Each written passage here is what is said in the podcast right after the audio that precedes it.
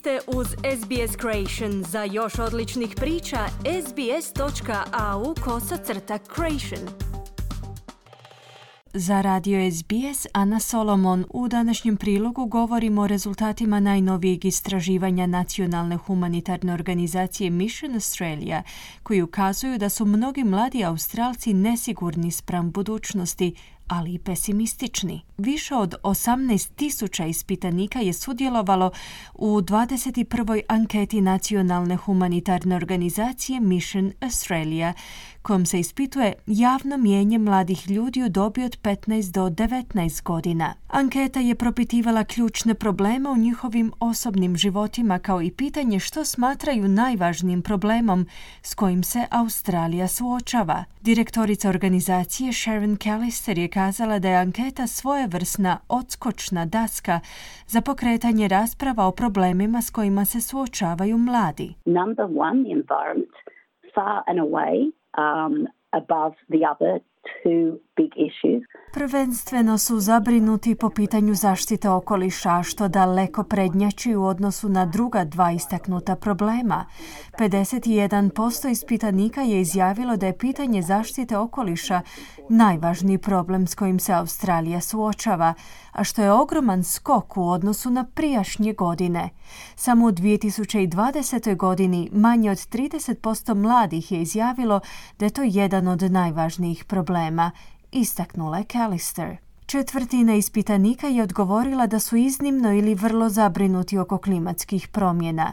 Rodna ravnopravnost i diskriminacija te pitanje mentalnog zdravlja su se pokazala kao druga dva istaknuta problema. Kaliser navodi da upravo ta pitanja uvelike utječu na one ljude koji su u fazi odrastanja. One in four of the young people stated that over the past year that experienced unfair treatment Svaki četvrti ispitanik je odgovorio da se tijekom protekle godine suočio s nepravednim postupanjem i diskriminacijom temeljenom na rasi, spolu i kulturološkom podrijetlu. To je doista vrlo zabrinjavajuće.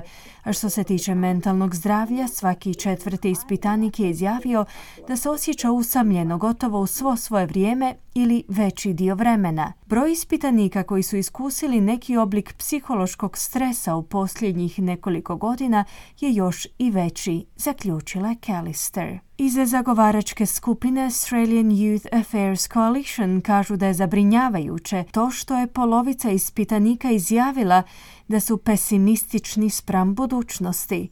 Glasnogovornica koalicije Justin Landis Henley je kazala da adolescenti ne bi trebali snositi teret koji im je ostavljen u nasljeđe. For not feeling hopeful about the future when we look at the state of the world that they are inheriting? Kada sagledamo stanje u svijetu kojim ostaje u nasljeđu, možemo li zapravo kriviti mlade ljude što ne gaje osjećaj nade u budućnost?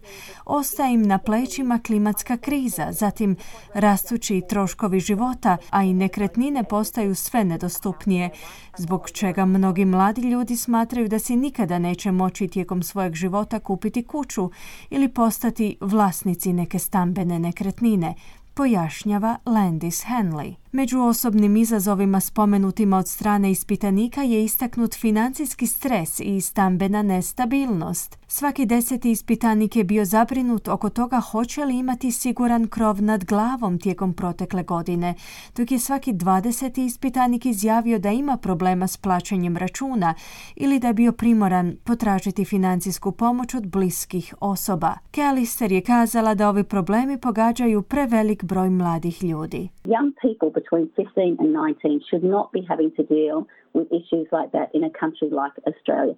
Mladi ljudi u dobi od 15 do 19 godina se ne bi trebali suočavati s takvim problemima u zemlji kao što je Australija.